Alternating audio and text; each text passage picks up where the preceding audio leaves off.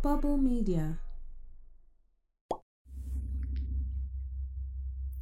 If you have internet subscription, or if you've been on the roads of Nigeria lately, then you probably already know what is going on.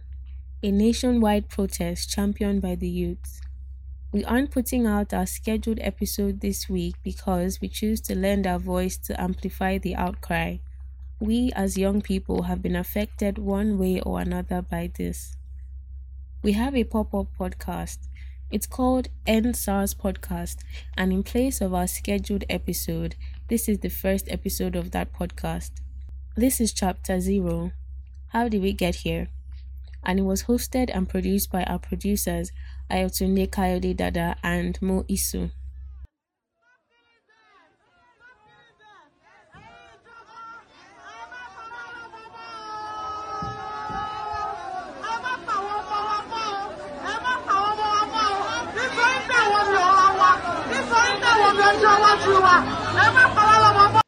Is the End SARS podcast, a pop up podcast by Bubble Media reporting the day to day developments in the End SARS social movement. We tell you what is happening and what you can do. You can find shareable forms of this podcast at bit.ly forward slash End SARS podcast. The audio clip you just heard is of a group of women during a protest some days ago. These women held signs reading, Say no to oppression and stop killing the leaders of tomorrow. They, like thousands of Nigerians around the world, are protesting against SARS, the Special Anti Robbery Squad of the Nigerian police. How did we get here? This is not the first time SARS is popping up in the news circle in Nigeria. This is not the first time that Nigerians are protesting against the unit, and this is not the first time the government is releasing a statement of reform on SARS. The squad has been in existence since 1992 and has become increasingly violent and just outrightly a menace over the years. The government has claimed to effect reforms on the union every year since 2015, but it is now 2020 and we're still hearing stories such as this one. It all happened on the 25th of September, Friday,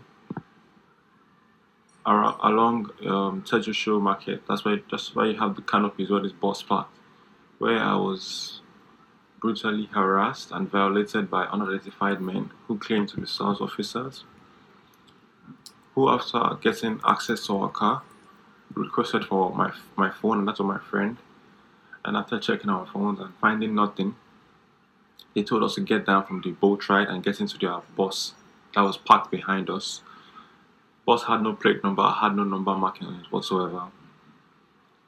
I refused to get into the bus because they refused to show me their ID because I wasn't sure if they were actually SARS officers or kidnappers because a lot has been happening.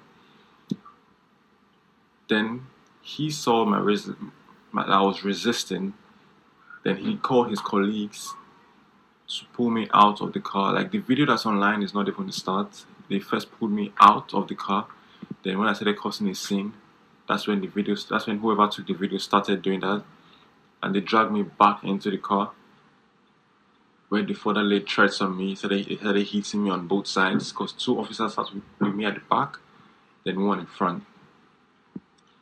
That's when they started threatening to shoot me for causing a scene where they said, Oh, for this I have done, they're going to shoot me, they're going to torture me when I get to the station, no one's going to recognize me when I come out the following week. Then they took me to some bridge where they threatened to shoot me there and just dump my body down there if I don't cooperate with them.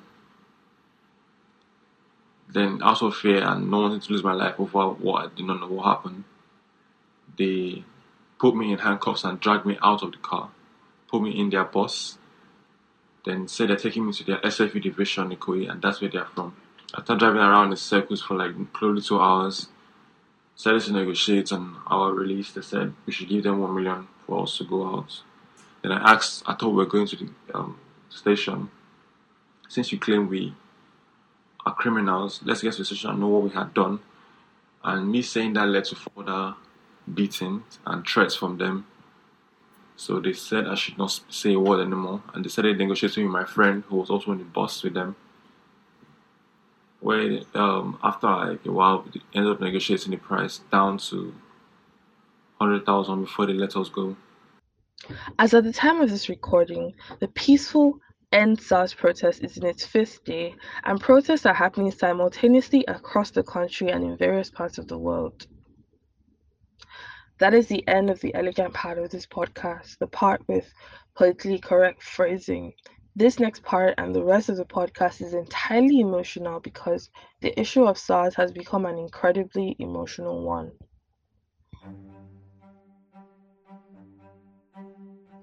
In April of 2018, our dear president went on air in London and during an interview said that the youth of Nigeria are lazy.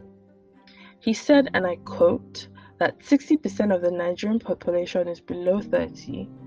A lot of them haven't been to school, and they're claiming that because Nigeria is an oil producing country, they should sit, do nothing, get housing, healthcare, and education for free. Nigeria's literacy rate as at 1991 was 55%. The rate now is 66%. Ergo, young people are in fact going to school. 1.9 million people enrolled for JAMB this year. Total number of people in universities right now across all schools, all years, and all degrees is 2 million. Ergo, people that are not in school are trying to go to school. Here's another statistic for you. Nigeria's unemployment rate for people within the age bracket of 25 to 35 is 31%. Ergo, the Nigerian system is doing a terrible job at providing jobs for educated people. What have the people done instead? They've provided jobs for themselves. They've learned to code, they've become data analysts, they've become digital marketers, social media influencers, writers, journalists using technology to create jobs for themselves, only for a trigger happy policeman to stop them in the middle of the road, search them, go through their phones, read through their private messages without a warrant, while pointing a gun at them and then throwing them in the back of an unmarked vehicle because they had a picture of a drone set as a WhatsApp group DP. I am not making this up. That's an actual story reported by an employee of Paystack.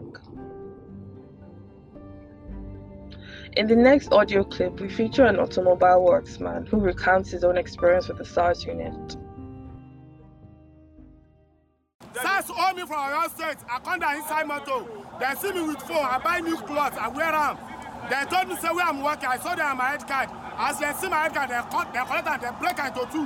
They put inside gutter. Upon that, they carry me to their cell and they put me for boots. They tell me to to bring my ATM, they want to use as we withdraw money to give them. I refuse. It's because I get person. That's why they release me. The same They are not SARS. They are armed same thing robber. they happen to me. They, they, Agege- Agege- no uniform, no ID card, no motor. They are doing illegal duty. You don't know In case you missed it, he was in a bus. They asked him to come down, asked him what he did for a living. He showed them his ID card, they broke it and arrested him. Took his ATM and were going to extort him if he didn't have someone else come to his rescue. Not everyone has someone to come to their rescue. On September 19, 2020, Chibuike Keaguchi was shot in the back by a policeman while taking a walk in the middle of the day with his friends. According to his friend, the police had started chasing them, called them thieves, so the two boys stopped walking, opened their bags, and tried to show the policemen that they were in fact not thieves. Out of nowhere, an officer shot Chibuike in the back. The death of Chibuike Keaguchi, Kazim Tiamiu, Tunde Naphew, Joseph Edinoji Ukwe, Tochukwu Iro, Kolade Johnson, Ifeoma Abogu, Anita Capson, Linda Angela Igwetu, Ifeanyi Chinedu Meniro, Augustine Arebu, Anthony Nwokike, Pauline Osobunna, and Ekene Isaac Nge. That is how we got here. SARS has to end, and here's what you can do to show your support for the cause. In every episode, we will give you exactly one recommendation, something you can do right now to help effect the necessary change. Today's recommendation is for you to amplify this message. Tweet, share on social media, send a BC to your WhatsApp group. We personally recommend sending messages to your parents and your family group chats. Their complexity in this matter is unacceptable. In fact, we have made an abridged version of this podcast specifically for that purpose, and you can find a link to download it at bit.ly forward slash End SARS podcast. This podcast is a production of Bubble Media. You can find links to all the resources and stories mentioned in this episode at bit.ly forward slash End SARS podcast.